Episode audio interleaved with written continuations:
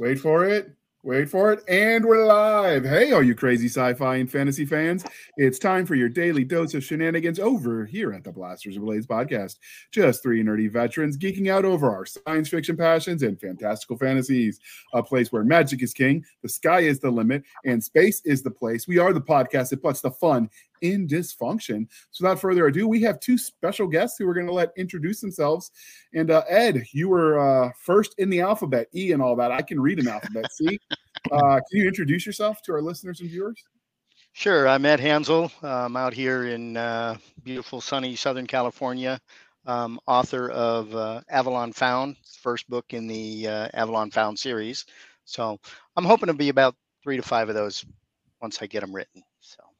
So glad to be here. Excellent. And uh, next, last but not least, we have Mr. Gun Guy. I mean, he's also also known as Sean McCune, but uh, Nick likes guns, so we figured we'd throw that out there. Yeah, I do. Uh, is this a PG show, our show, or do we have to? I you mean, know, we, we don't go like PG thirteen, Uh, so like, you get one. PG-13? Okay.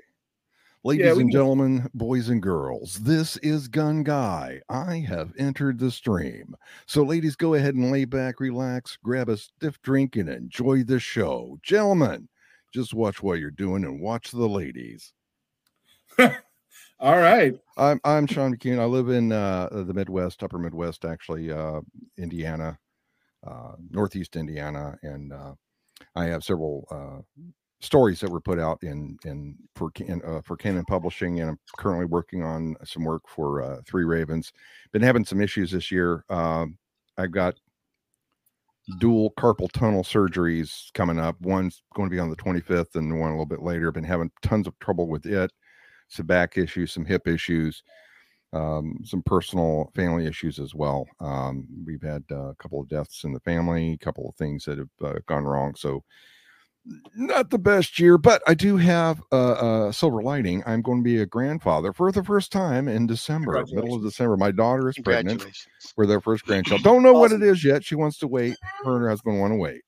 But uh, yeah, I have uh, several stories out. One is "A Hundred Worlds" uh, by Canon Publishing. Uh, I have two two in there, uh, which make up over twenty seven about twenty seven thousand words in in uh, in that uh, two stories, twenty seven thousand words in that uh, anthology, and another one in a mecha anthology, also put out by Canon Publishing. And I actually have my name on the front of the cover, which is kind of made me proud. Um, I uh, read i got like tons of stories written in background like most authors written and put away and ideas and and such and i'm very very very honored to be here and, and thank you very much for enjoy and, and uh, inviting me there Handley You are welcome. I Appreciate it. figure anybody whose name is Gun Guy had to be okay. So actually uh, g-u-n-n g-u-y g-u-n-n stands for gun as in the gun clan uh, of the uh, uh, northeastern northern uh, highlands of scotland uh, i am related to them uh, through uh, the McComas side of my family. My grandfather, uh, his last name was McComas, and he was related to some people that were related to uh, people who were uh, related to the Gun Clan in, in Scotland. So uh, that was just something I put in there G U N N G U Y. And yes, I'm also a gun enthusiast. Yes, I am. I mean, I just thought it was all about the pew pews because we like all the pews that ever pewed, especially Nick. He, he's a long distance pew kind of guy. I actually uh, I have a, a few bows and a Gauss that can shoot some distance as well as uh, a nice, a really nice uh, uh, 6.8 SPC that I fire about 130 grain uh, Hornady rounds out of. So yeah, Nick, you gonna need a moment? Uh, no, I brought a towel this time, so we're good. Okay, okay. So uh, what you don't know is uh, Nick also also has some Scottish in him, but we actually let him wear a kilt once, and uh, no joke, but YouTube said it was too hot to handle. Uh, I don't know why they wanted to put an X rated. He just showed his Bonnie knees, and the ladies all went. It was a thing. Stabby got mad when people started showing up at his house. It was just so he's not allowed to wear that anymore. Yeah, they're very disappointed Uh, because my from the waist down, I have a very defined body. From the waist up, it's uh, whiskey and like beer and pizza. There you go. It's like you look at me and you're like, yeah, you can tell he worked out at one time, but Hey, So- hey, so hey, listen, listen. Women, women, uh, women have really high expectations when it comes to men, and they really should understand that. You know, if they're going to marry a rich man, well, probably not. But when when they do get a good man, you get a good man, goes to work every day, works hard, provides for his family, and then they say, "Oh, uh, can he have abs?" No, no, no abs. One ab. That's all you get. One ab. and it's all grouped together. It's a super app. It's a super ab. And as a friend of mine said, uh, yeah, those dads with the dad bod and the one ab, you, you don't torque them off because they'll put you straight in a heartbeat. And I believe I it. saw, I saw I a meme that that said, I- if you don't respect the dad bod, you don't get the dad rod. I I joke that I put about an inch or two of camouflage over my six pack abs, so it keeps the women away. My wife is happy. I started So calling I, it uh, ballistic gel. Uh, well, I just Oh. I'm such an overachiever. I went Oh. straight from the six pack to the keg. Oh, there you go. Oh, I, I want I want to show you something. Find yourself a girl that likes to drink.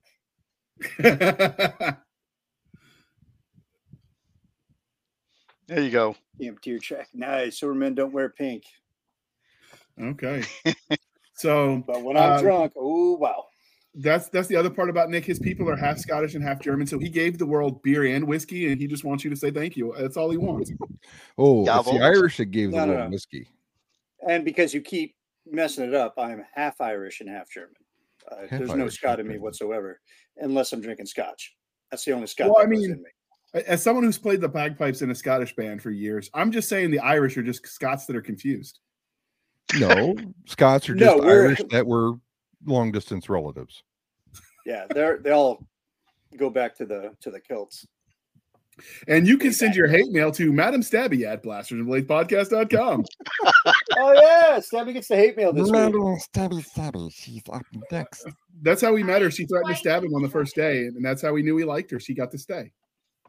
So, uh, with that being said, uh, you've both introduced yourself, but um, Sean, you are the first time on the show, so you do have to answer the religion questions. But before that, Oh no. I will tell you all. One of us.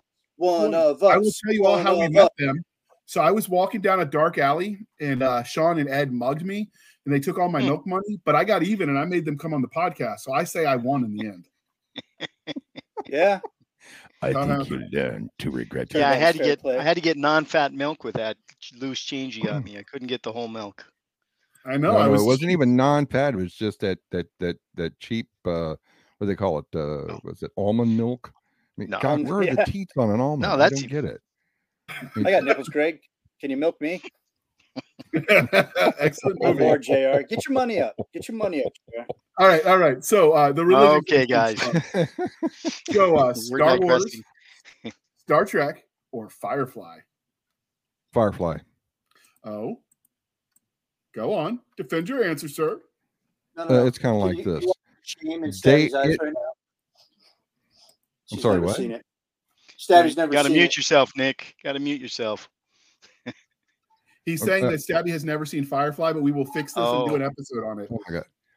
I think it's probably one of the most underrated shows ever. Uh, it had it, and at the time that they decided to, you know, credit, uh, it was in in time. It was in a time frame that was competing with several very large audiences on other shows.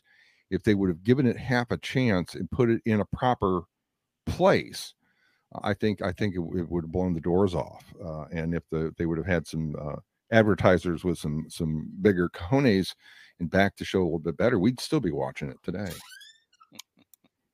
I mean, yeah, it, it literally is is is a space western, and I, I love westerns and I love space and space and western. I think was great. It's That space post Civil War reconstruction, which was kind of awesome going into the Yeah, Like kind of like kind of like a you know post post Civil War. yeah. Oh yeah. That's one of a the things a I enjoyed of, about a lot of politics, a lot of intrigue. You have a, uh uh you know betrayal. I mean, I'm sorry uh, that that's what it was. It was a betrayal, and these people were like um, people who just they're, they're rebels. They're, they're they're trying to stop the big, overwhelming uh, uh, government from controlling everything, and in the end, they ended up losing. Uh, so they just go out on the fringe. They go away from civilized society, uh, who thinks that basically their crap don't stink. Okay. And because we are polytheistic here at the Blasters Blades podcast, Game of Thrones, The Wheel of Time, or Lord of the Rings. Lord of the Rings. Excellent answer. For a while, we took it out because it was like so unfair to everyone else, but it's such one of the three iconic fantasy properties. It just didn't feel right to throw someone else in there. Uh oh, Madam Stabby's laughing. Did we do something wrong? She's never seen those I- either. I was Wait, watching. what? I was watching. I was reading Tolkien um, even before the uh, the the cartoonish parts came out. So Yeah, I watched the Hobbit cartoon when I was a kid. It's good the stuff. Hobbit cartoon was very actually very well done. And if they would have kept it in the same vein and that same style for uh, the one uh, for the uh, the other parts that they put out in cartoons fashion, uh, I, guess it was what a semi live action cartoon type of thing. I it was okay. I, I don't think it really worked, but yeah. the original uh, Frodo Baggins, uh, I, the character was just so so awesome. Yeah. I'm talking about. I'm in the books. In the books. Yeah, definitely. So uh, the topic of the day. So we did an episode. Uh, the last episode you heard was let's get nerdy about Star Wars. So we decided it was only fair to talk about Trek. So uh, first off, uh, we're going to ask everybody, and then uh, Nick and I will go last, how they uh, found Trek. Like, what was their first experience with Trek? And Stabby, ladies first. We are gentlemen here, sort of, maybe kind of.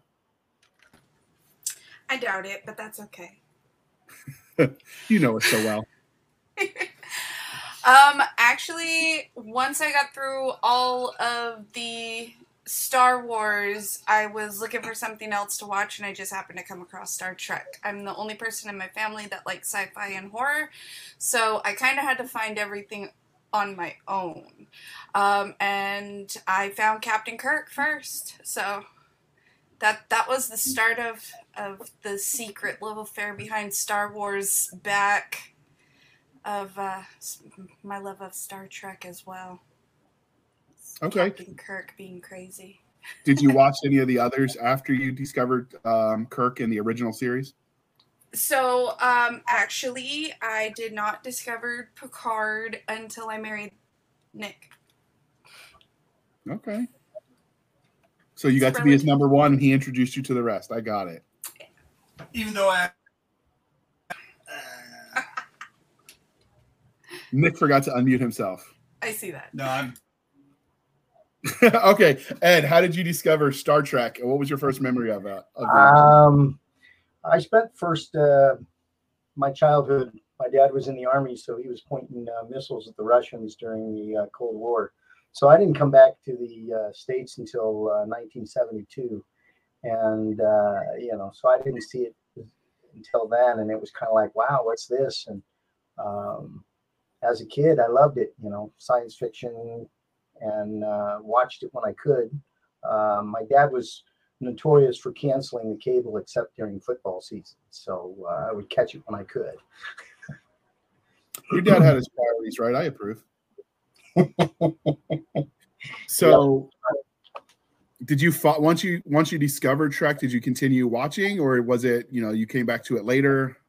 Yeah, I would I would watch it when I could. Um, loved it more, you know, as a as a teenager, um, especially when they got into the uh, the movies, the Next Generation. Um, I love the reboot. That's been fabulous. I've I've really enjoyed the reboot. Um, I wish they'd get another movie out, but uh, don't know when that'll happen. Okay. Um, and then uh, last but not least, we have Sean. So, how did you discover the wild world of Gene Roddenberry? Uh, 1971 reruns on uh, our local TV uh, channel. Um, I fell in love with the series. Uh, watched it every single day, all all the episodes over and over and over again on the original series. Um, I identified a lot with uh, Spock. I mean, I like I loved Kirk. Identified a lot with Spock, but uh, I think I I kind of liked uh, two other characters better. I loved Chekhov, and I really loved Scotty. The science, the engineering, everything with with with uh, Mr. Scott was just it just something just just resonated with me there. And I had a lot of interest in science when I was young. Uh, did very well in science uh, throughout my throughout my young years into junior high and high school, uh, even into college. Um, loved, absolutely loved the series.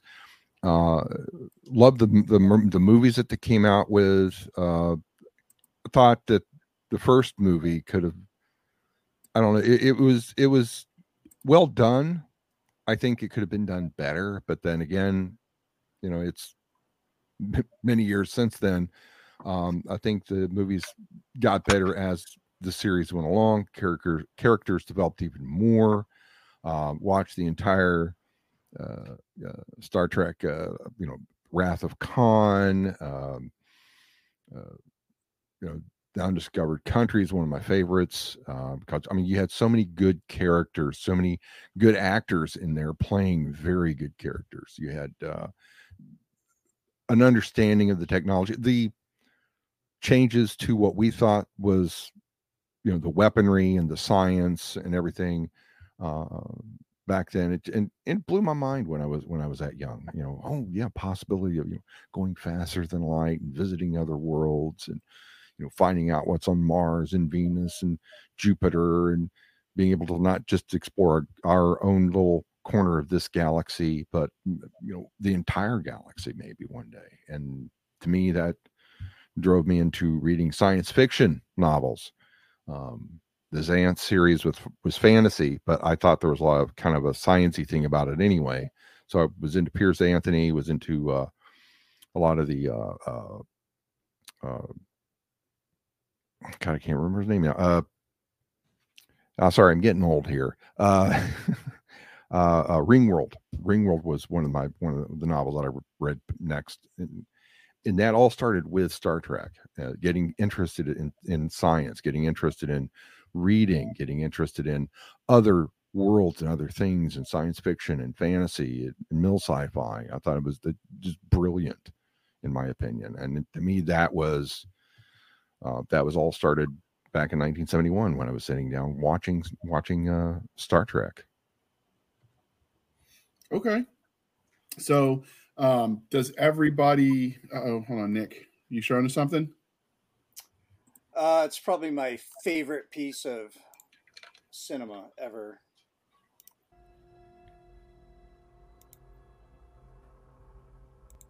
We are assembled here today final I felt like crying during the episode. A lot of people did. and yet it should be noted that in the midst of I our still sorrow, get goosebumps. This death takes place in the shadow of new life, the sunrise of a new world, a world that our beloved comrade gave his life to protect and nourish. He did not feel this sacrifice a vain or empty one and we will not debate his profound wisdom at these proceedings. Of my friend, I can only say this.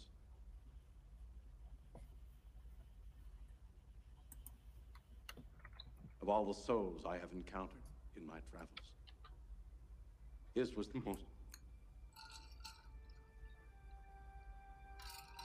human. Others.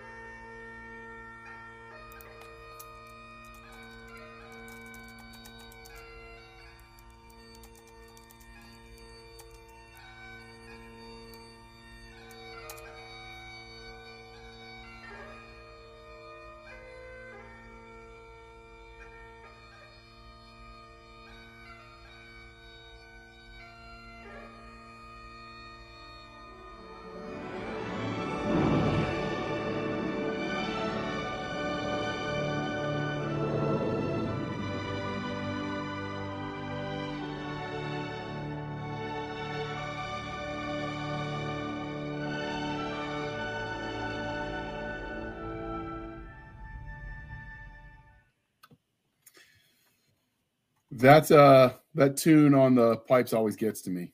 Oh uh, yeah, Amazing Grace. Every yeah. Time. I Yeah, uh, um, too many times heard it for real. So yeah, and that's I think that's one of the greatest things about Star Trek is that even in like the death of your comrades, they still kind of put a positive spin on it. You know, they always inflect hope. Know, Yeah. I think that that's the big distinction between Star Wars and Star Trek. Star Trek is a little bit more human, you know, because we know it's from Earth. Uh, Star Wars is in a galaxy far, far away. Even though they are human, they're not us. They're not Earthlings. So I like that clip. Um, it's probably the best way to describe Star Trek. and uh, having not um like I, there's a lot of it I've seen that I just am not remembering. So we had right when you showed that, and then comes right back to it was actual pixel of Kirk and Spock in one of the uh, TV series. So that was kind of fitting way to do it, man. Um, but yeah, the so one of the things that I disagree with Trek about is there's such vision of such a hopeful, oh, it's post work, post money kind of society that they did, and maybe that was just a next generation thing. Um, the way they did it, but it was always like it just didn't seem to fit my understanding of human nature. Like people are very self-interested and self-motivated, and I don't think that's a bad thing. But that's one of the things that I always struggled with with Trek was it just seemed a little too utopian. I think that was the point. Like the ultimate achievement of human evolution is to get to a point where all the petty stuff we don't ha- we don't care about anymore. It doesn't need to happen. You know, could all just yeah, it's definitely a utopia. You're right. But is it petty to have to work for a purpose and to have your grind that, that gives meaning to life? I mean, look what happened if you just want to use the recent experience with Rona, where a lot of people were just sitting at home. Like I, that's not healthy for humanity not to have like a purpose, a drive. I want to get work done. And how I do you? didn't, I didn't follow to- those rules, so I didn't feel that. I didn't either. I mean, I, I kept working, but I, I'm just saying in general, it's just like you tell someone they don't have to work for anything and they tend not to work. And so when you hand them everything in a utopian society, I think it would bring about our downfall. There Well, was look at there was an did. experiment. I'm sorry. Go ahead. No, go ahead. I was going to say there was a several uh, several experiments uh, that were done where they used rats in a rat city, and this experiment was done. I don't know three, four, five, seven times or more. Um, I wish I could remember these specific names, but this this professor, this this scientist did this experiment, and they put these rats into a situation where they have this rat city. They have free water, free food, uh, free nesting materials, and they can do what they want, breed what they want, how they want, where they want. It's totally open. It's a utopian society type thing. After a short period of time, of course, the rat population explodes, just boom. But they keep up with you know feeding the rats and, and everything, and then after a while, um, the population starts dropping. It drops drastically, and the first thing that happens that, that they noticed is that the rats stop breeding. The rats are more interested. They, they they spend most of their time preening themselves, cleaning themselves, making themselves look better. It just it totally something that's like totally non-rat like, and soon every rat is dead. They stop eating. They stop drinking. They all they care about is preening themselves and looking good, et cetera, et cetera, and it, it goes away. In in similar experiments where they have to struggle to feed and struggle to you know get water and food and shelter, and they put the rats through this, they do better in the long term than they do if you just hand them everything.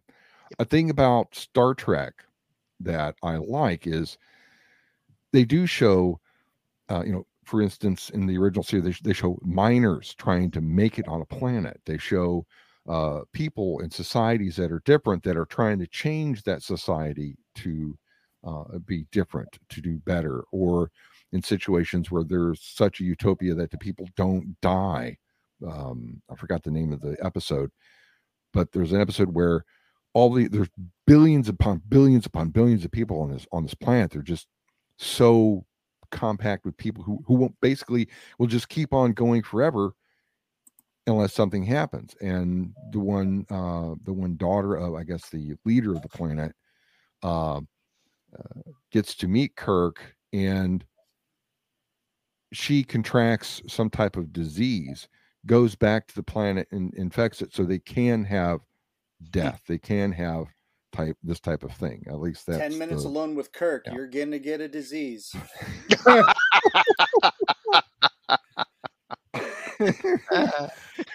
Wow. Okay, that went mean- into the dark side quickly. So if you want to We- look that we've all- experiment up, it's called the Rat Utopia. It's called the Rat Utopia Experiments. It was by Dr. John Calhoun. Don't quote me on Yes, the middle name. I know Calhoun. he had one. Um, and he created in this experiment the concept of what we call behavioral sink. And his interest as a um, scientist was what happens to humans during this is when cities were booming, and there there was concern that it was um, not very. It was bad for humanity to live crowded together like that, like you know, rats in a box, so to speak. And so that's what they were spent a lot of time um, investigating it. Turns out they weren't so wrong. I, I mean, just look at what happens to people living in cities. It's not the greatest. Um, and yes, Nick, the jokes write themselves. No need to apologize. Um, but uh, but yeah, it's called behavioral sink. Is what it creates. Is basically what he was describing. Is they start um, behaving in ways that are not um, healthy, and you create societal cla- uh, collapse in an urban society.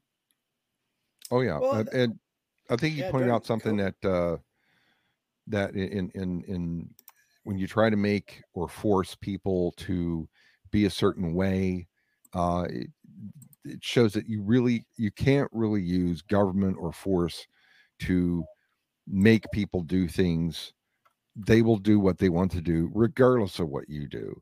Your your only only thing is to encourage them to one think, get educated, learn, but as long as somebody has purpose i mean uh, even over in turkey uh, under uh, um was it ataturk he or ataturk uh, he had people that go around and people would get paid for they get a they get a broom and they were watched and they would they were they were the poorest of the poor but they could sweep they could clean up and keep the streets clean and everything and then they would go and uh, uh, turn in their broom, and then they would get like uh, some pittance for the day, and, and I guess some food too. And that's that. Even the poorest of the poor were at least contributing to the society. It was it was weird, but it worked. As long as you had a purpose, or as long as you have that drive to survive, that that purpose, I think you do better.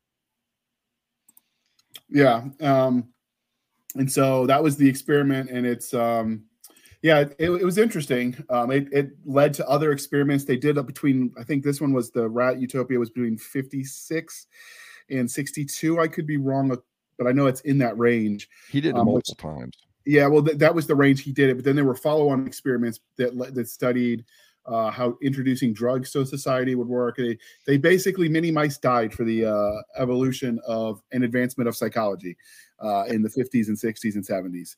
Um, so, but uh, okay, so you know that was one of the things that I thought at least Trek was a little bit too utopian. Although some of the newer stuff they they kind of get away from that, and I'm told I haven't read as much of the expanded lore, however they consider the books, um, to know whether that followed on then. But has anybody read any of the Trek books out there?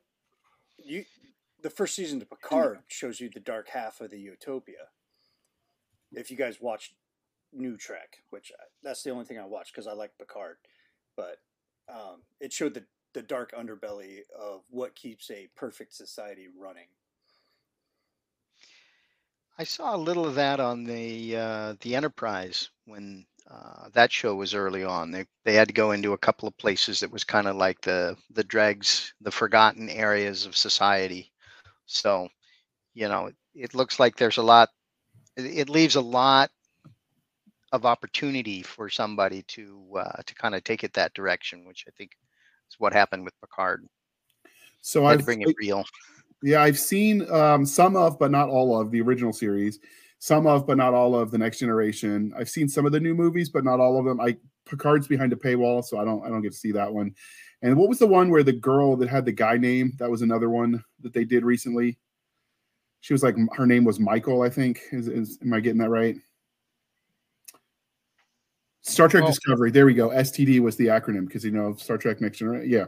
All right. Uh, I didn't get behind that one, and it was just more of the writing just didn't speak That to me. show I like an STD. Yeah, I like the visuals that Um, it did, but the writing just Star- didn't speak to me. Star Trek Discovery had its moments, in my own humble opinion, but as far as the whole show goes, I think they emphasized way too much on stuff that just had nothing to do with Star Trek and the Federation and what they were about, what their mission was about, and what they were trying to do. And they went so they went so sideways with that series. I I gave up on it. I watched a couple episodes and I got into it. I was like, okay, I stopped it, go got back into it for a couple episodes. I'm like, no, I'm done. Yeah, I that, I that's how I felt too, it. Sean. I, I gave it I gave it an honest chance. And I got Oh, I three did too. episodes in, and I was like, uh, "This ain't for me, bro." I I mean, when they I had s- the big battle with the with the Klingons and the, the one ship got destroyed and then one one guy got destroyed and the Discovery's trying to uh, okay, I was like, all right, cool, this is and then they started going into all sorts of weird things. I was like, no, I'm done. I kind of got uh, trekked out, believe it or not, uh, with Deep Space Nine. That's where I was kind of like, okay, I've I've had my fill of Star Trek because it was after a while it was all the same for uh, for the TV shows. It was kind of like just more of the same, more of the same, more of the same, and uh, I was uh, looking for something new at that point. What about um does anybody like Voyager? I, I do. I had mixed I did. I had mixed feelings because it felt like if the whole goal was to get home, they did a lot of side missions that you would think, you know, that's not your priority. You would focus on the things to get you home. So it felt like in that respect, like you're dragging it out. Like I get, you know, stuff comes up, but the the mission was to get home, and they just sort of forgot that half the time. It felt like. Well, you also have to understand that there's several different things about um, about the Federation. Uh, no matter where they're at, no matter where they're at, uh, where when they are, no matter where they are or who they're messing with or or interacting with, they are to be ambassadors for the Federation. They're to do everything in their power as as ambassadors to the Federation. That is a prime directive right there. The second thing is not to interfere as well. Um, that's also part of the prime directive. You don't interfere with with with uh, uh, uh, any society's uh, rules, any society's ways they do things. Um, you will defend yourself if you have to, and they they kind of act kind of act like the goody two shoes of of, of uh, the galaxy. That's what they Isn't also like you don't it. interfere with their natural course of evolution?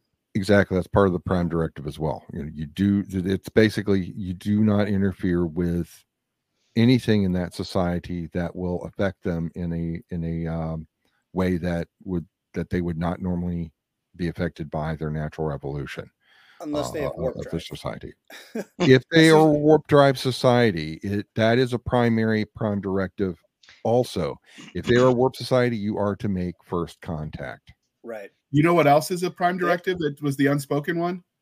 None of those Yes. rules applied to Kirk or Picard. They broke them every time.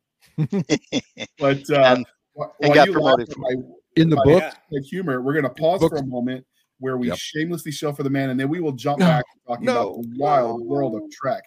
Thank you for uh for sponsoring this episode, Nick. You're gonna we're gonna shill for you today.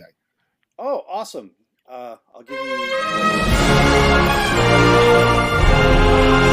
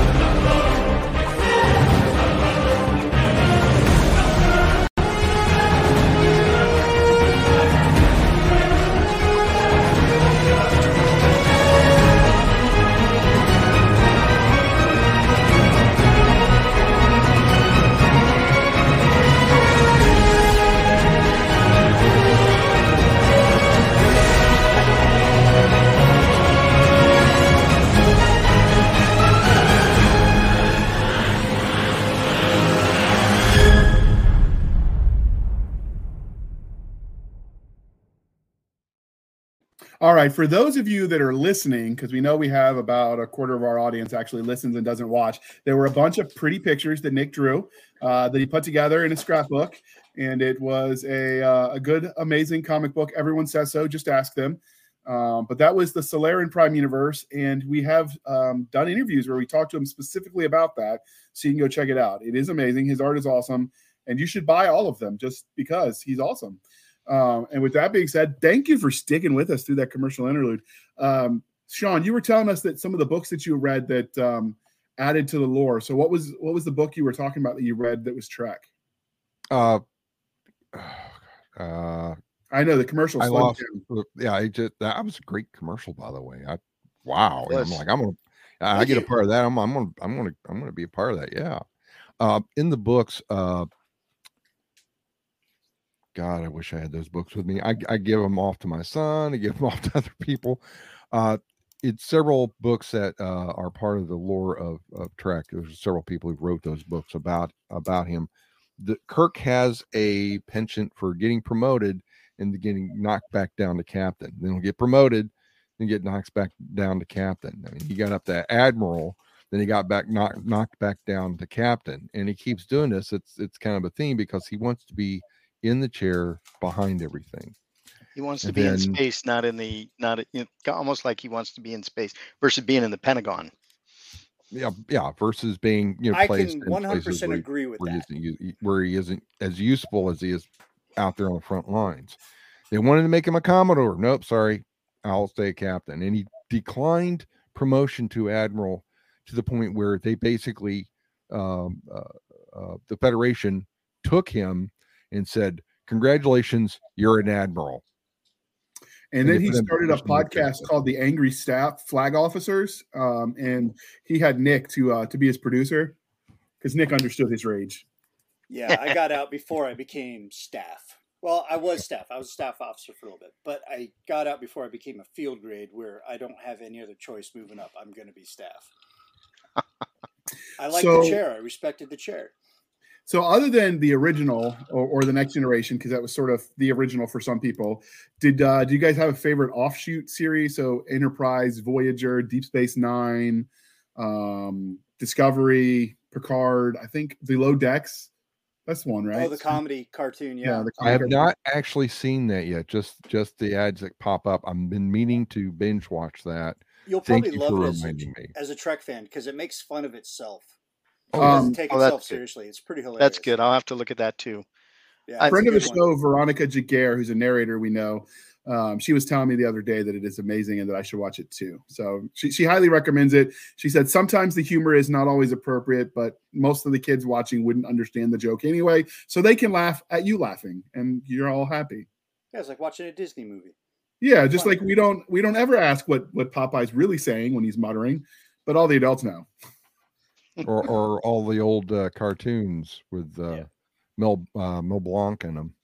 Oh God, I love that era of cartoons. Man of a thousand voices. I mean, the man was Literally. genius, literally genius. He figured out a way how to make to make sounds and, and effects with your voice that just just blows your mind. His uh I think his grandson now is uh voicing Bugs Bunny Hmm. because he had his son was voicing Bugs Bunny and the other characters, and I think now I think even his I think his grandson's doing it. Nice. I I, guess I can't remember. So what do you Keep it in guys family. think? What do you guys think is the most overrated species in the Star Trek franchise? So all of the the Vulcans. Okay, why is that, sir? They're freaking everywhere. They're I, I look at Vulcans like space cockroaches. But I mean, there are certain other races in that universe that would agree with you. yeah, uh, they're I, I look at them like humanoid tribbles. You know, they just they're everywhere. They're everywhere. I don't know what to do with the tribbles. That's All right, what about you, Ed? What's your what do you think is the most overrated species in Trek? The um, I'd probably go with the Klingons. Me too, but go on, defend your answer, and then I will. That's my number I- two, Ed. um, it's well, for one, I always thought, you know, here you are, a, spacefaring race, but at the same time, you're almost, um, you know, into almost like clan warfare. Everything was warfare, warfare, warfare with them. They lived warfare. Well, to me, they never would have made it to the stars. They would have, you know, shot and killed each other. But you know, versus versus being able to get out there and and um, you know settle other worlds as as you would look at it in in uh, space. You know, so that was the reason why I kind of picked the Klingons.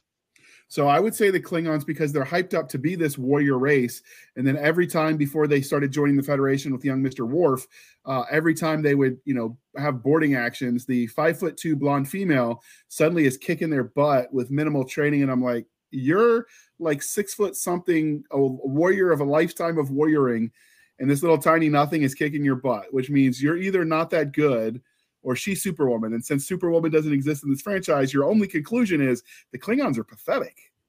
And I know I'm going to get the hate mail, but Stabby wants to read it first. Go for it, Stabby. Go for it.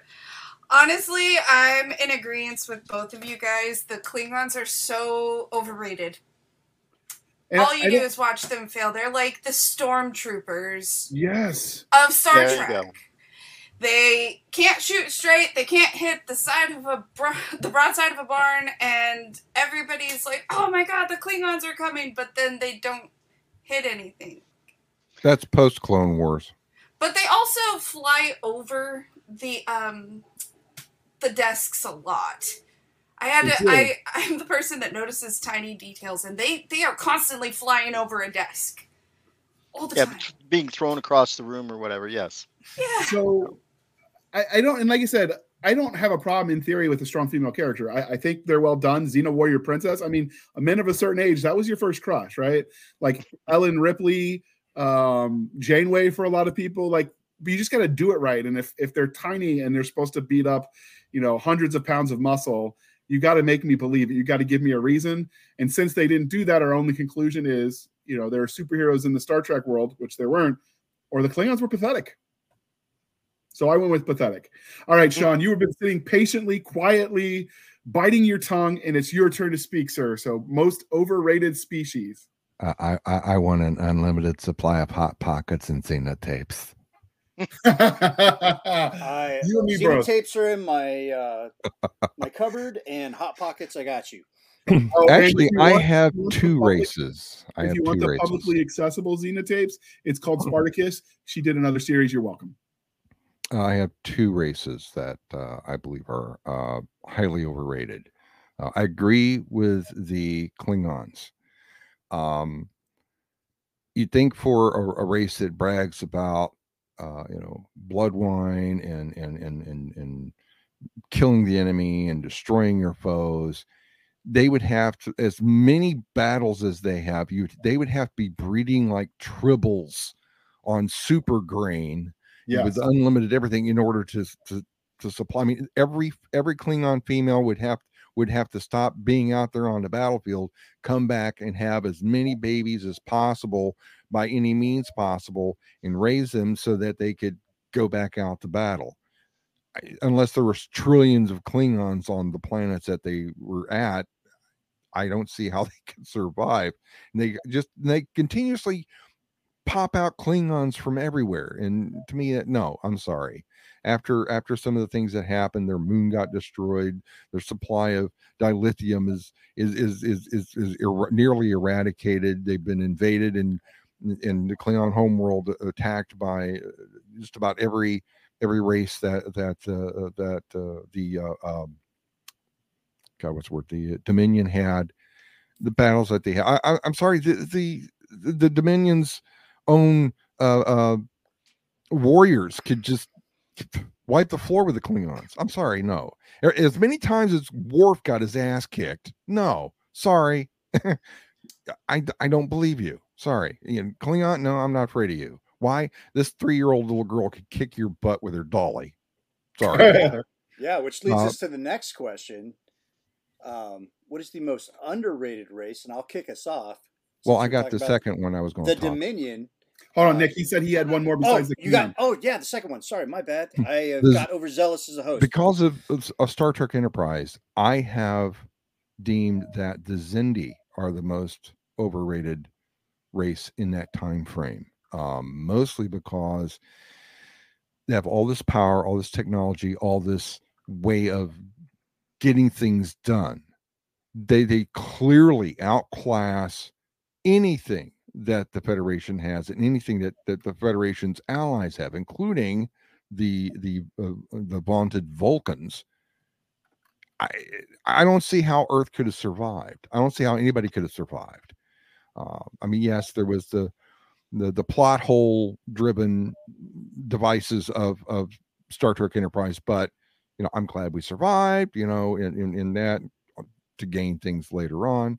But yeah, I, think the Xindi were probably one of the most overrated races because in the end they got their asses kicked, and every time they they we faced them, they got their asses kicked, and and to me, I think it's just some, I mean, yes, they did some damage and they kicked some ass, but eh, I mean, you got a a, the, a first class of starship, you know, like the Enterprise, and you can you can blast the crap out of another Xindi vessel, but you're having trouble taking down this this one Federation ship who can't even do warp six. I mean, warp five is like the highest they've ever done, and you're kicking their ass.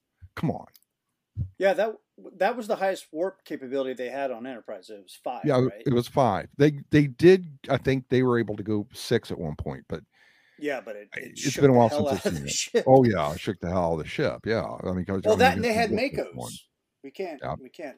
Yeah, The MACOs were So- always cool.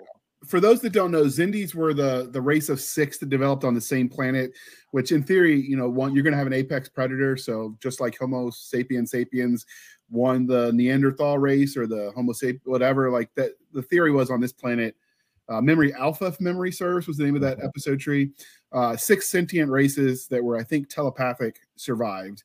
Uh, this is a picture of some of them if you're looking at it, but they had um, basically every race out of your nightmare as far as the way they did them aesthetically, including one guy with like bug ear, like spikes and stuff. They ripped off the Separatists from Star Wars. Yes. Mhm. Um, but yeah, I could see that as being overrated. Um, they had the same feel to me as Q, where it was just like it became so OP that it just broke the series if you if you let it go. Yeah, but we all loved Q because Q was witty and kind of a dick. you know, I've met some veterans that when Q first came on and they were mocking the Marine Corps, like in the early episodes, like I know a lot of people that hated Trek for a while because the Q and the oh, the Anti-military. Marines got their feelings hurt. I'm not even he part was- of the continuum. I make well, fun talk, of Marines. talk about strong female characters. I I think uh, I, I think we know who we're talking about uh, being able to cause um, uh, John uh, what's it John de Lancie uh, to get scared a little bit or his character to, to fear the you know you have a, a, a you have an imp on your ship and like yeah yeah Guinan is putting the fear of Guinan in you. And she's been around for quite a while. People don't realize that. you know, yeah, between between Q and Guinan, those two, um, I like Guinan a little bit more. Um, but Q was never one of my favorites. I was like, he was. I, I thought I thought about the way um not only the books but some of some of the way that uh, uh Mr. de Lancie described Q and the character and what he was about. He came in because he knew eventually that the human race and the races that were involved with the human race would eventually develop.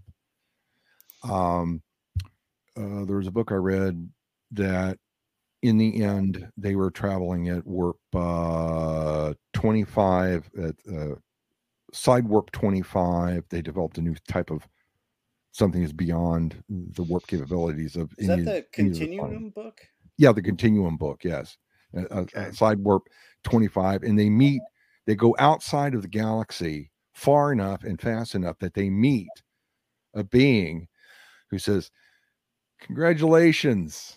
This is your first contact with the rest of the universe. And it was wow. Okay. Yeah now we're now now we've graduated from kindergarten welcome to first grade Yeah, I remember That that, book. was- It was pretty. yeah. it- that was a wild one. oh yeah and it mimics the the the beings that were powerful enough to create a uh, a probe that infected uh, uh, Barclay's mind and made him super intelligent and have him develop a uh, wormhole or a, uh uh uh device to basically, bam. All right, he folded space and now they're right in front of that being. And when that happens, all that stuff uh, reiterates itself back down to himself, and he's forgotten everything about it. He's recovered back to normal, and they meet this this being. It's making contact, and it's oh, bipedal. Oh, all right, you know, like oh, look at these people that answered. We My- sent my out these memory's a little probes, look, fuzzy on that, but was it the same species, the travelers, the ones that um, brought in uh, Wesley Crusher towards the end of? Uh, I hated that Mm, character. No, no. The Traveler. I think the Traveler was a, a, a plot device used for some other reason, some future thing for Wesley Crusher. You know, shut up, Wesley. And um, Shut up, he.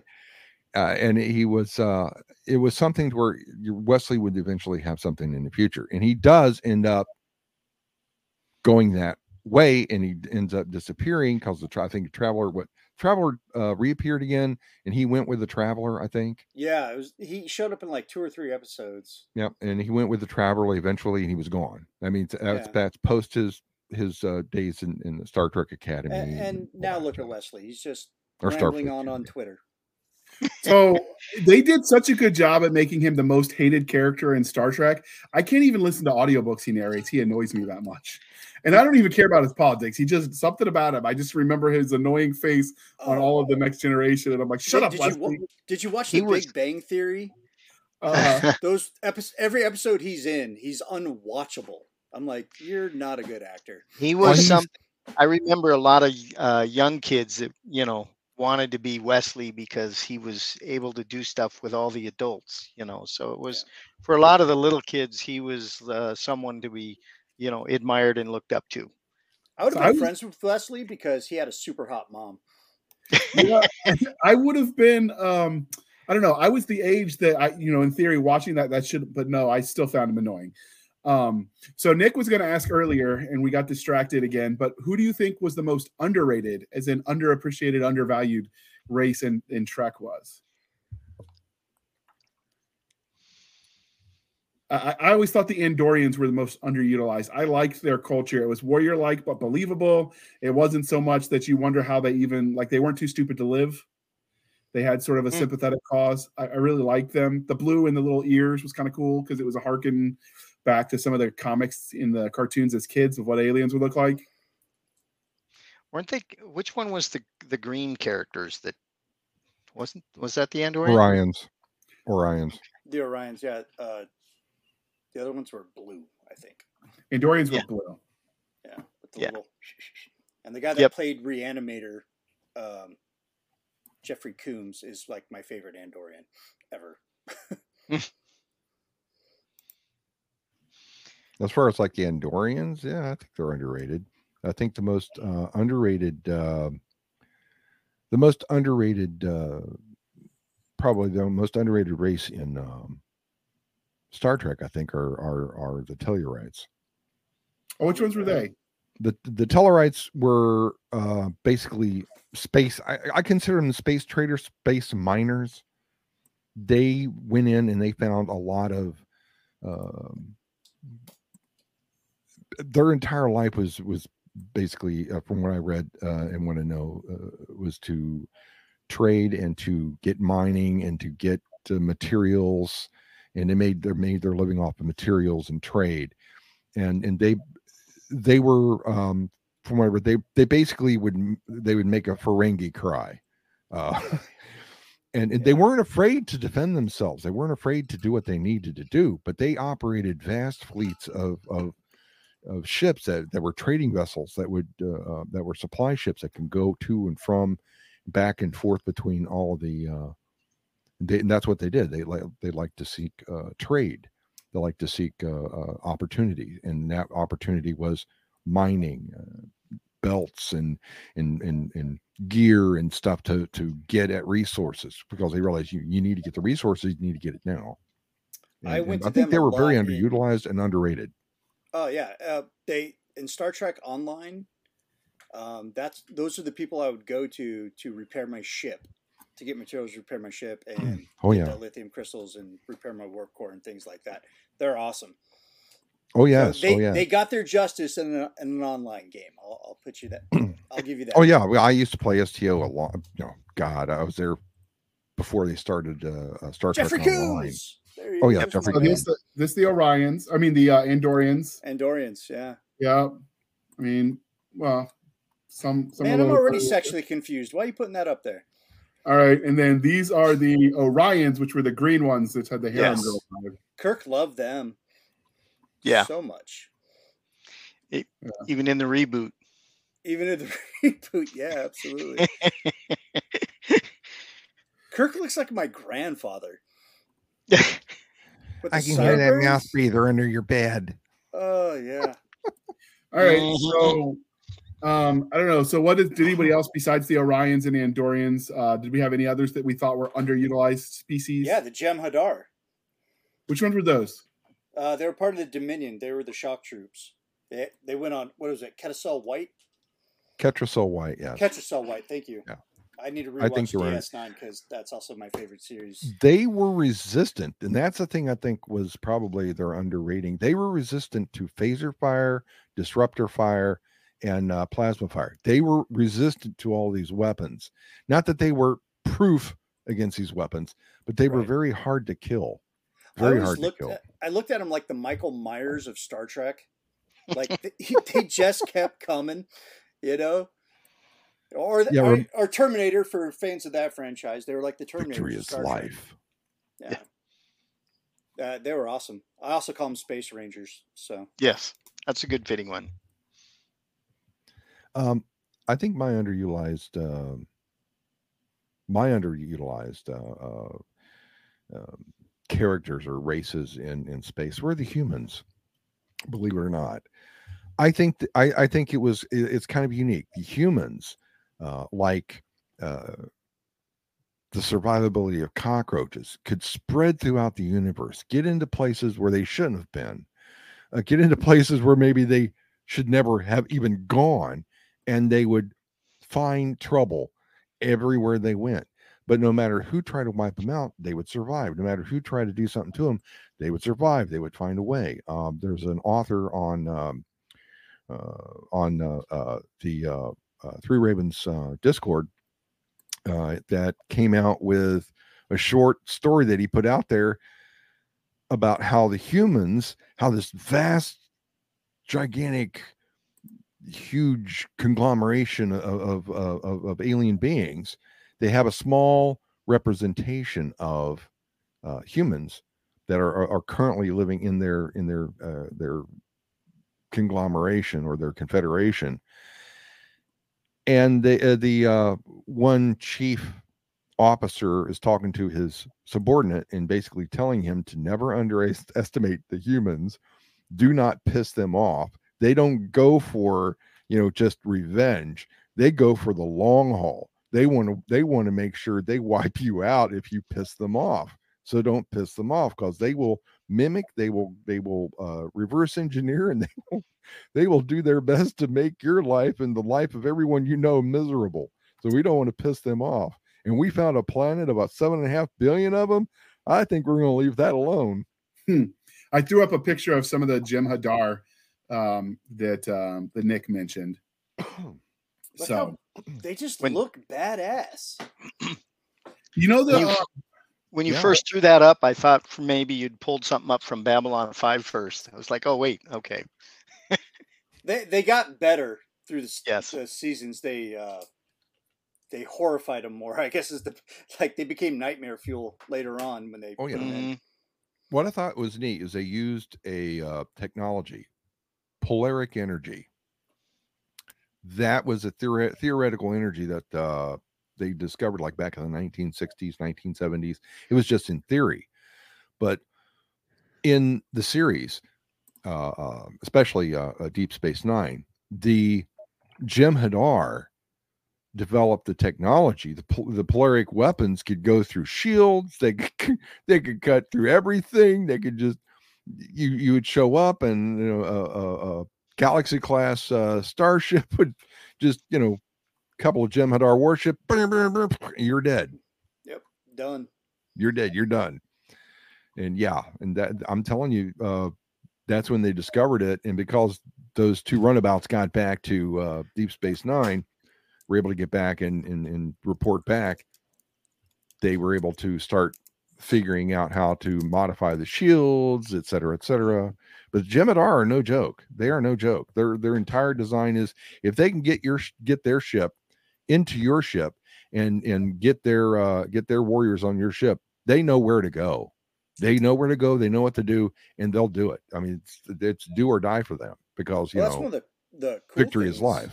Yeah, exactly. Um, it was that conflict that sparked innovation in the human species and the Federation to to advance themselves, and I, I think that's very uh, very saying about human nature in itself. It's only through conflict and struggle that we find better Necessity is the mother of all things. inventions. Exactly. Well, so we find getting- purpose. We find yeah. purpose. You're absolutely right. So one of the things I said in the side chat as we were we were joking around like we always do is that I, I do think the Jem'Hadar remind me of the alien from that movie, The Enemy Mine. Um, it has a very similar that lizard like look to him, which I think is kind of cool because it's it Played just by by- Louis Goss, Louis Gossett Jr.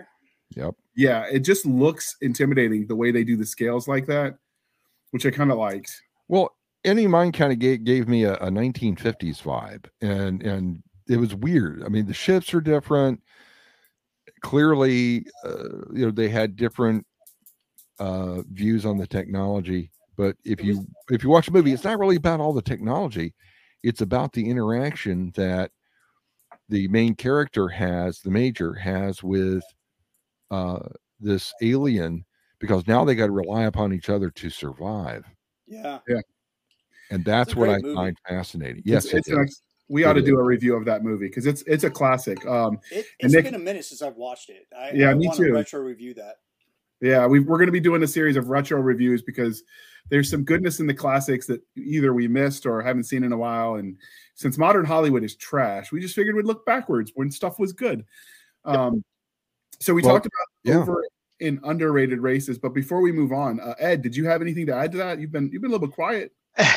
no, uh nothing to add on that. I, I was trying to think of an underrated race, and I really can't think of what hasn't been already said already. So, uh, right. no, uh-uh. I'm ready for the next question. All right, so who do you think was the worst character in the entire Trek universe? Hmm. The worst, I'm going to say Q.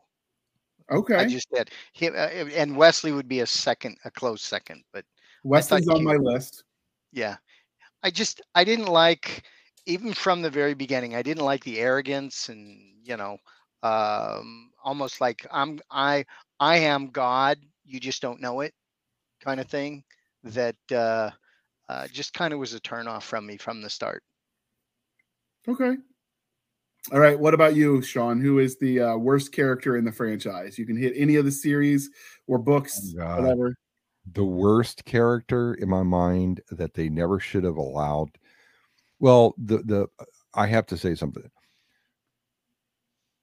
Miss Roddenberry is probably uh, I forgot her name. She is probably one of, of she's a very good actress for one. She knows how to play a part, and when she went all in on her part of Lwaxana Troi, Oh, she yeah. did she did it big time. Oh, she was fabulous.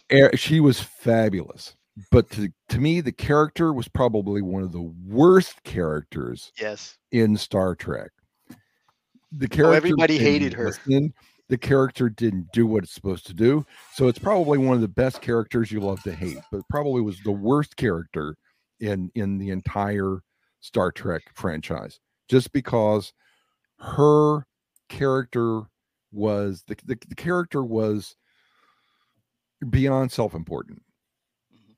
the character was very narcissistic very assuming and in more than one occasion wanted to marry Picard.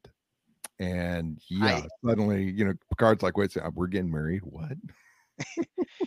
I didn't know that she oh, was look at that. only. I got a, I, I got a meeting down on uh, on on Ferocious Five. Yeah, let's go.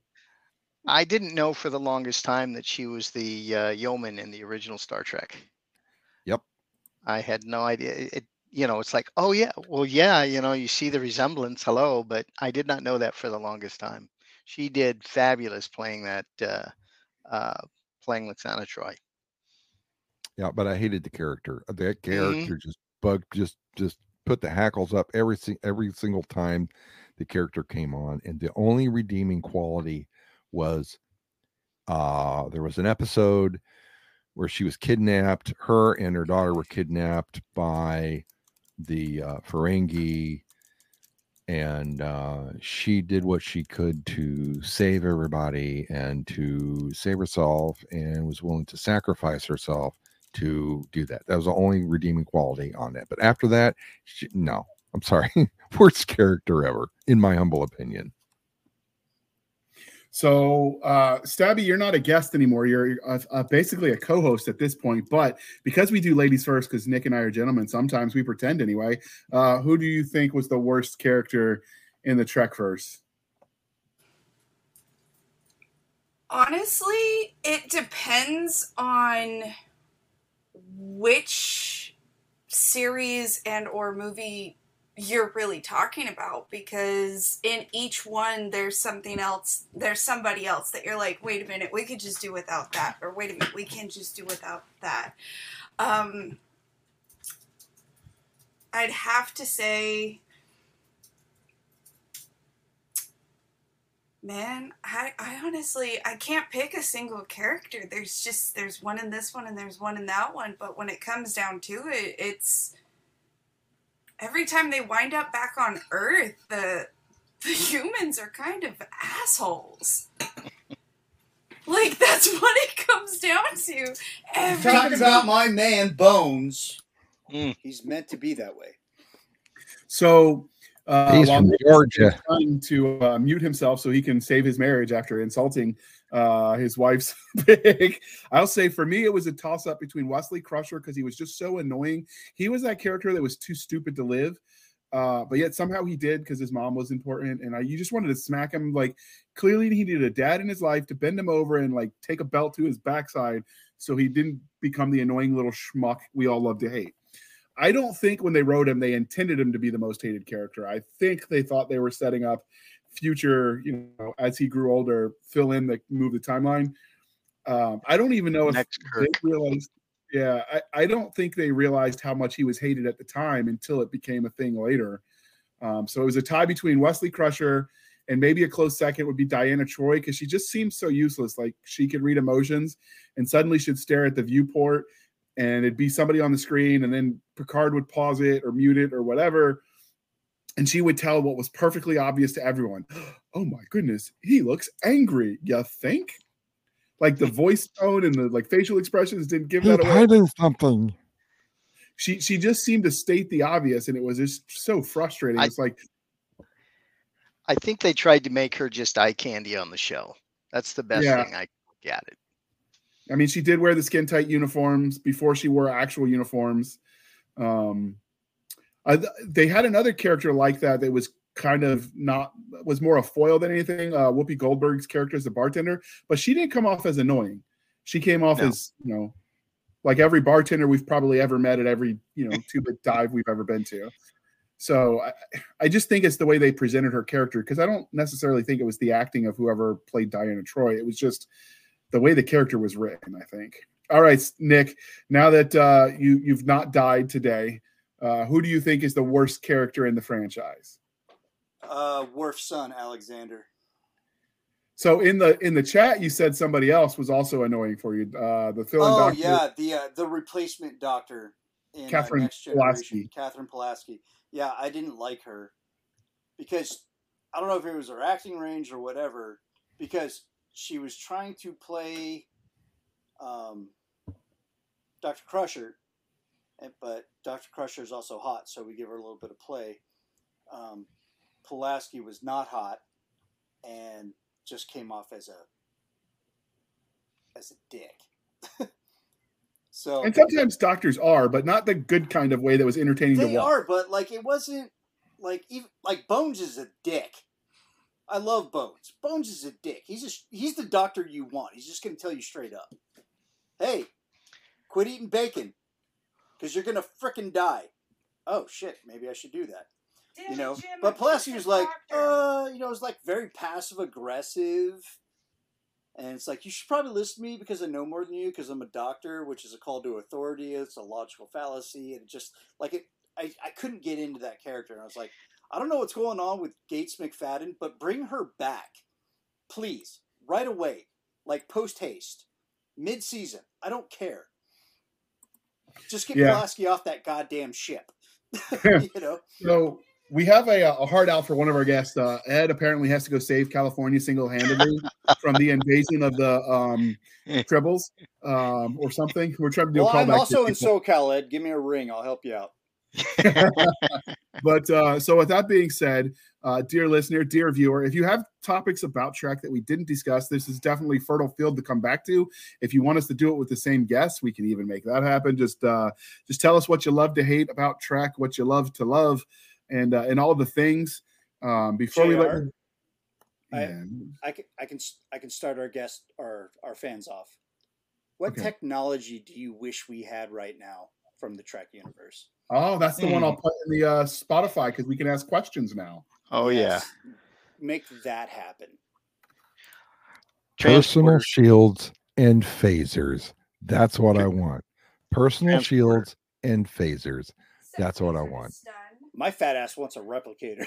well, think of that. Well, that would be nice. I want a transporter. but a per, but a personal phaser and a shield and a personal shield would be great because then you could go and walk down the street of any city and walk back to your home and you wouldn't have to worry about shoopy doo period because nobody would be able to hurt you you just keep on walking personal shield protects you somebody shoots with a gun bullets bounce off you wouldn't Pew. care somebody gets in your way and you think they're going to do something to you you take out the phaser stun i'll stun Sean, you then and got you that, and you You got that tough choice. Do I go taser or do I go phaser?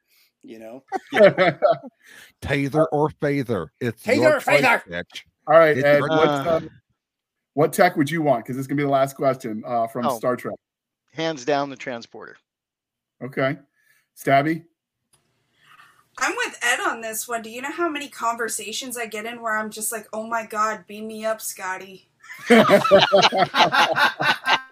Uh, I don't know. Giving About it you, all to the scout captain. Yeah. I- I'm just gonna say the holodeck and no judgment. All right, just no. Don't ask questions. Let me delete the logs when I'm done. We're calling it good. okay, Barkley. It's like saying, I erased my internet history. Crusher wasn't allowed in there. For Uh, good reason. Thirteen year old Yeah. boy just on a holodeck. You know the, twentieth the century pornography? No. Uh, you know the best representation of the holodeck was actually the first episode of the Orville, where the guy was fighting a troll in samurai armor that was like cracking all the jokes. Oh yeah, totally. Mhm. that would be us. But then you throw in a Halo ODST trooper, uh, like, sh- like Star Lord said in uh, part two of Guardians of the Galaxy. I'm gonna make some weird stuff. Yes, exactly. That's why I said in no judgment. But what about you, Nick? What What do you want for daily life? Oh man, it's. Can I take a little bit out of everybody? You know, like a like a smorgasbord, like a, a banquet. If you get the wow. replicator, Yeah, the, the rep, I, I'm going to tell you, repli- replicator is top notch. You know, it's like, oh man, I want some, uh, I want a tri-tip for dinner tonight. Boom, tri-tip.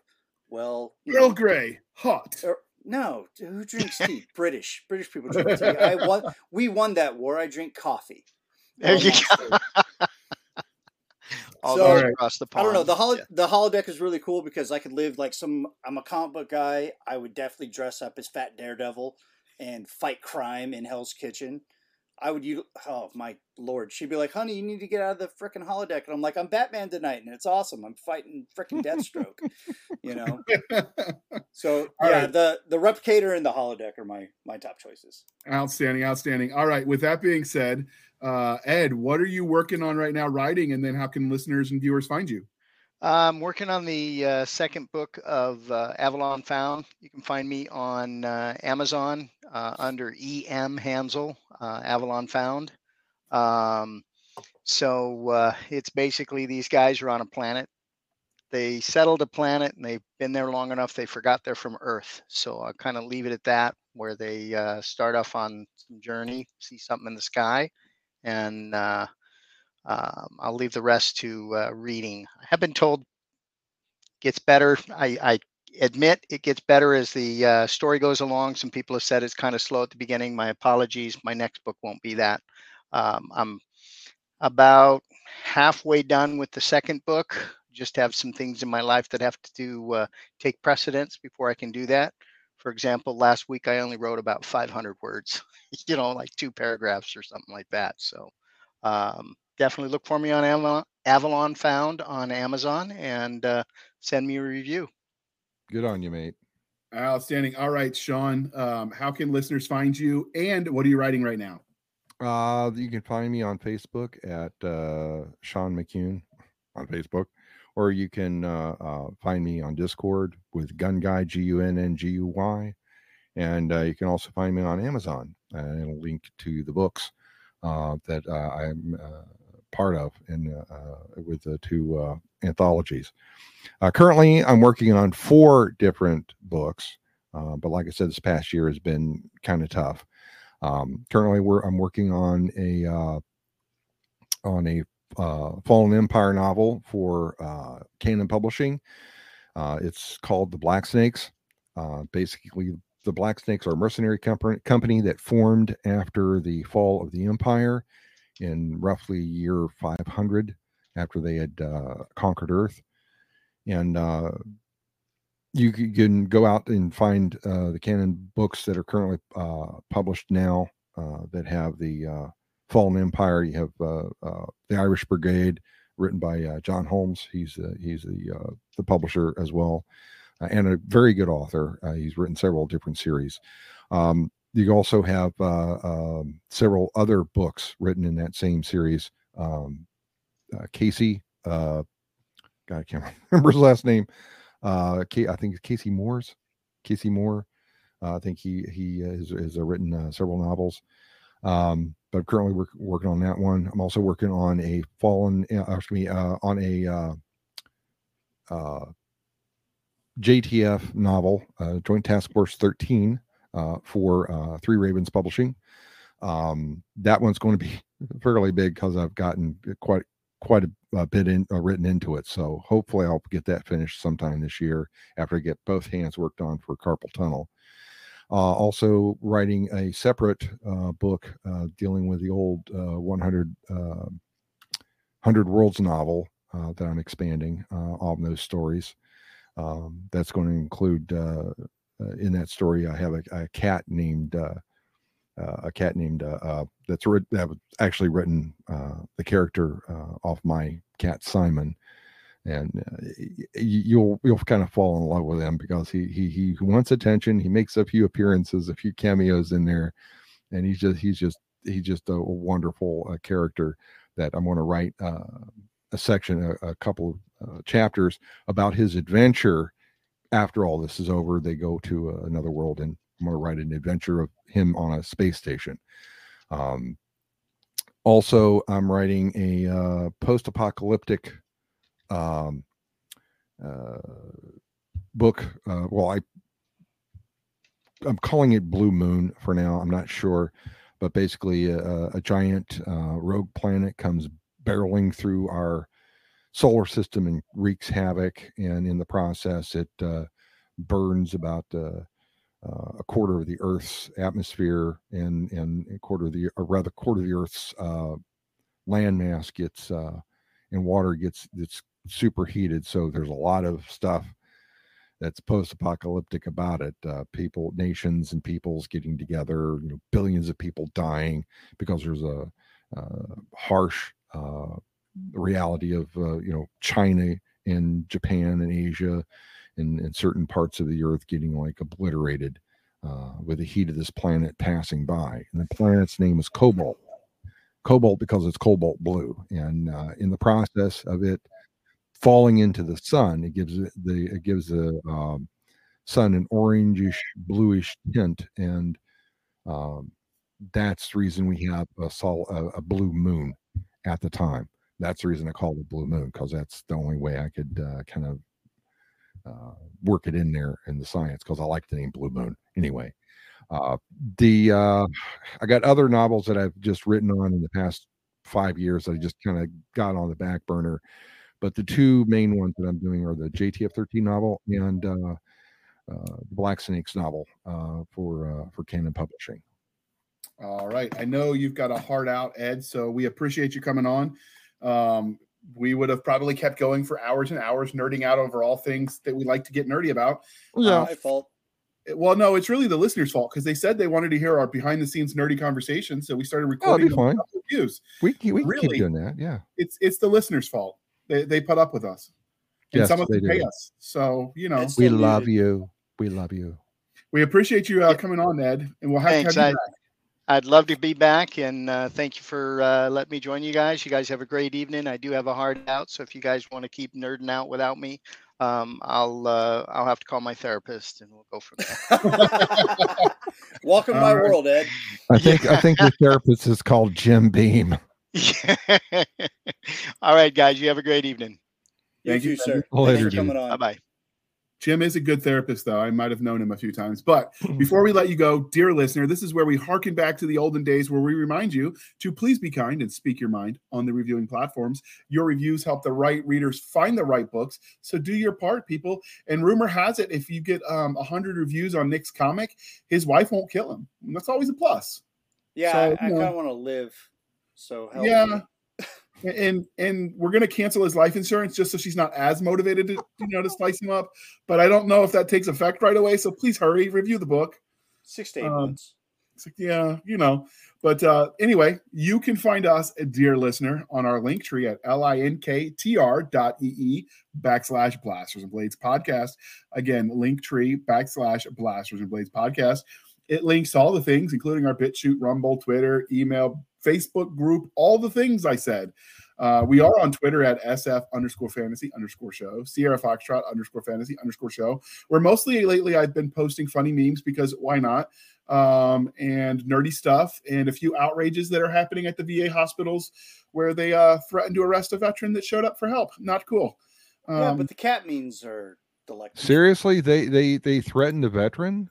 Yeah, he uh, showed up because the uh, amputation went wrong and it was infected, and he wanted to see a doctor because you know nastiness. We will not. That's what you want to do when Wow. stuff's infected. And so he showed up, and they told him come That- back tomorrow. wow. And he came back tomorrow, and they said go away. And he said I'll wait in the parking lot until Monday morning when I can go to the ER. And they said we'll call the cops, and it's a whole thing. Yeah. Socialized medicine. When when supposedly our nation's heroes get treated this way this is why i can never be for universal medicine because i don't hate people that much and that's saying something with my cold dead infantry heart but i just can't uh, hate the world that That's much that's sick. I mean, they wouldn't. They do the amputation, and they Yeah. messed it up and then they threatened to and call they the messed cops it up, he and they do it. threatened to call the cops if he came back because he because it went wrong and things got infected, and eh, yep that- it was it was that's gnarly intentional. That's intentional attempted murder. I would say so but you can email us at blasters and blades podcast at gmail.com again blasters and blades podcast at gmail.com we will not apologize but we are very veteran friendly and pro veteran so we share all of those things we stay apolitical but i don't think supporting your veterans Yes, Air Force veteran here, by the way. Oh, outstanding, outstanding. Our, our favorite Aim Zoom high. unit. Aim high. Um, we have a Facebook group. Only at- if she's bent over. uh, we have a Facebook group. It's at Blasters and Blades Podcast group backslash groups backslash Blasters and Blades Podcast. You can follow us on our website at anchor.fm backslash blasters tack and tack blades. Again, anchor.fm backslash blasters dash and dash blades. Where for as little as 99 cents a month, you can help keep the lights on. We really need the Sarah McLachlan music so that way we could be like, for just a little bit, For less than a cup of coffee. for less than a cup of coffee, you can stop Nick from being stabbed today. Do your parts. I mean, I, I dig it for the first 15 minutes, then it just gets repetitive. Then it gets weird. uh, and then you can support the show more directly over at buymeacoffee.com backslash author J.R. Handley. Again, buymeacoffee.com backslash author J.R. Handley. Be sure to put in the comment section that is for the podcast. And I promise I will keep my co hosts, Doc Cisca and Nick Garber, duly caffeinated. They will drink until the world shimmers with the caffeine that comes out of their pores. They will sweat 100 proof by the time they are done. Because, you know, In Mama a didn't world. Twitters. Where they shine with the power of caffeine. Have you done voice work, sir? Because, I mean, I can see it. Jesus Christ, Sean. I can listen to you read instructions off of a freaking aerosol can. I mean, do you got time Velvet for another voice. hobby? So I'm just awesome. Do do I have do I have time for what?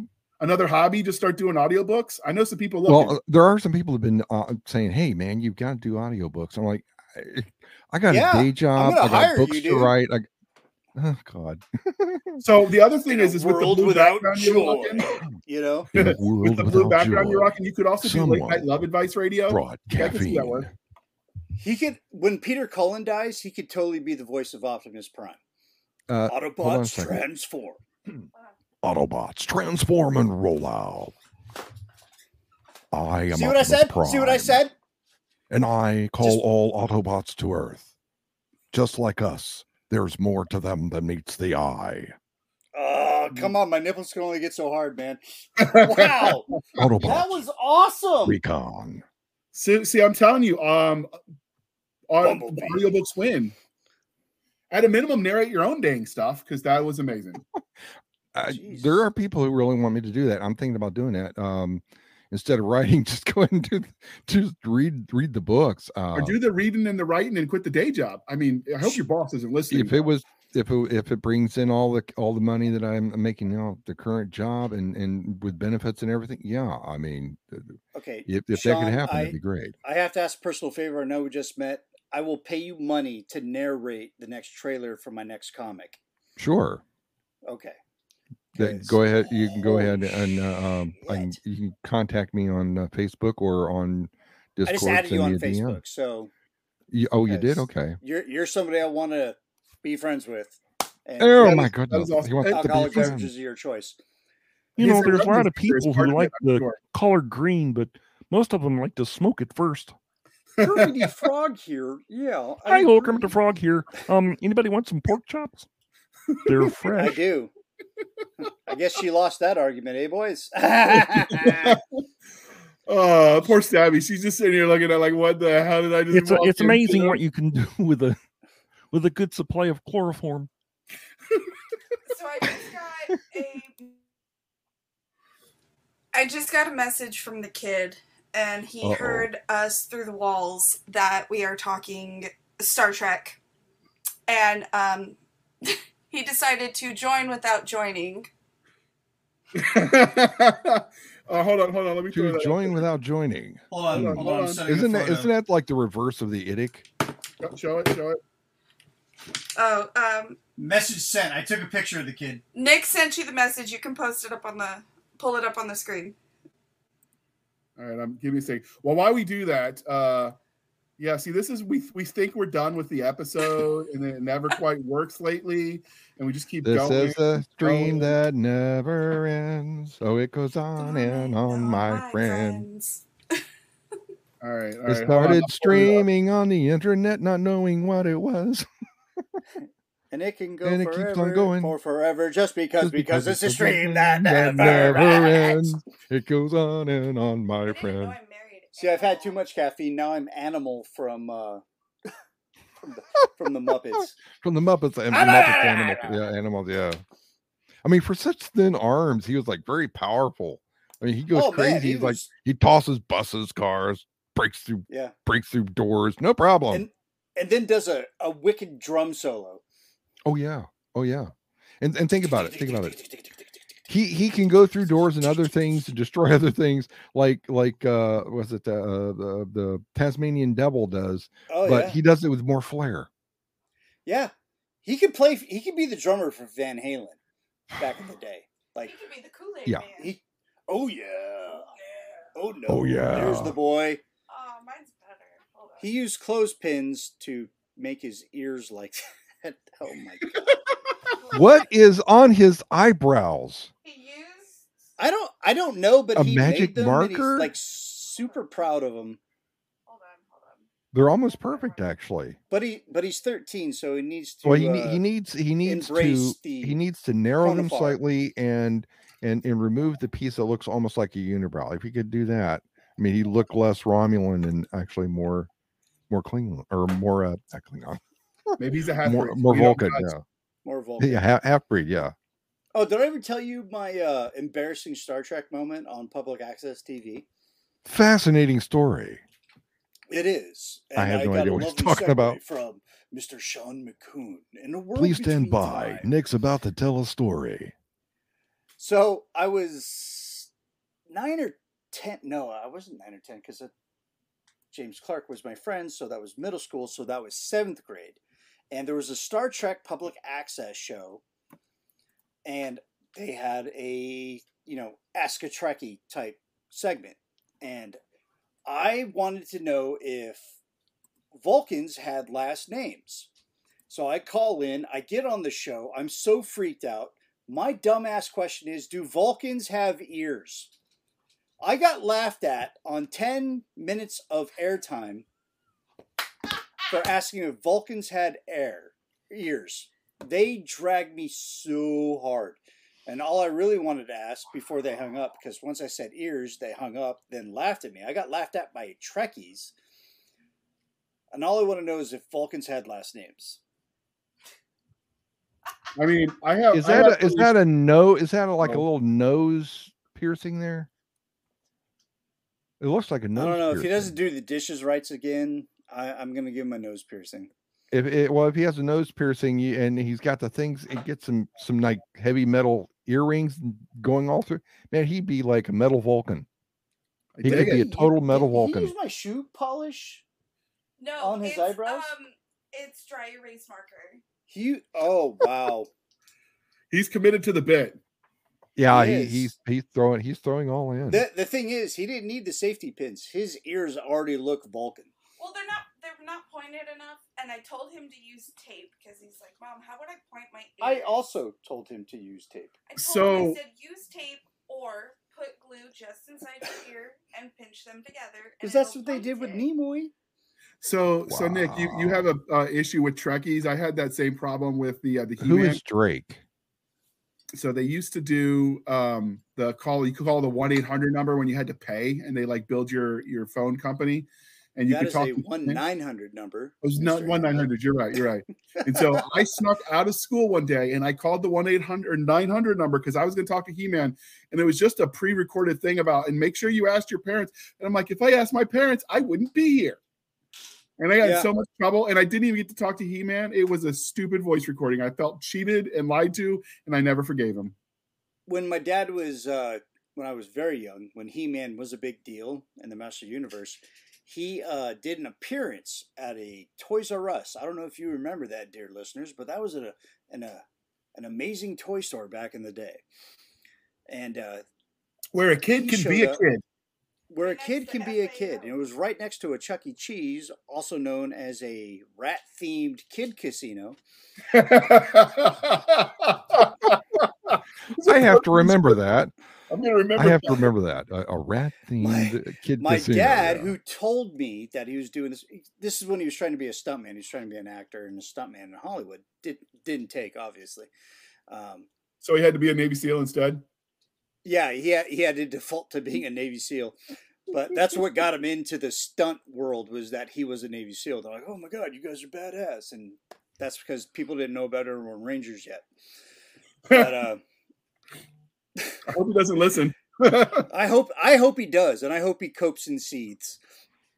But anyway, he he showed up to the Toys R Us and he told me that he was dressing up as a Masters of the Universe character. So as any American adult, you know, American p pubescent male, I figured my father was going to play He Man, right? No, he was Skeletor.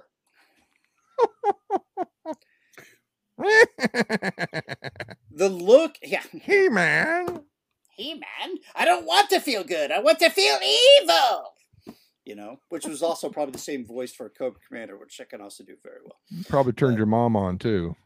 Oh God! Uh, Oh, no. There, it's He evil had the. Skeletor mask still on. It was gross. Oh god. I'm like, so it's flesh under there? That's We're so going weird. off Your the rails on the is skele- podcast train. Yeah, So um we getting canceled for sure. yeah, let's move past trains and uh so Ooh. you went to Ooh, ooh. Oh, my that God. wrong thing to oh say. phrasing phrasing Oh, Phrasing. Oh my How God. subway? Context. that takes me back to a video I found in his closet. Oh my God! Oh, should name you should named his kid are. Thomas. I just want to know who was playing He Man. He had that mask on. anyway I know it wasn't my dad because he was rocking Skeletor. Um, so so you got to the Toys R Us and you found your dad was playing Skeletor. Skeletor. Did you feel cheated? Uncle He Man showed up later that night. Uncle, oh my God. That's what All they told me right, to call him. people, before we have to mark this as not safe for work, I'm going to thank you for spending some of your precious time with us. For Nick Garber and the absentee Doc Cisca, this is J.R. Handley, and uh, I am J.R. Handley, and this was the Blasters and Blades podcast. And thank you We'll for back- joining the Blasters and Blades podcast here. We're going crazy here.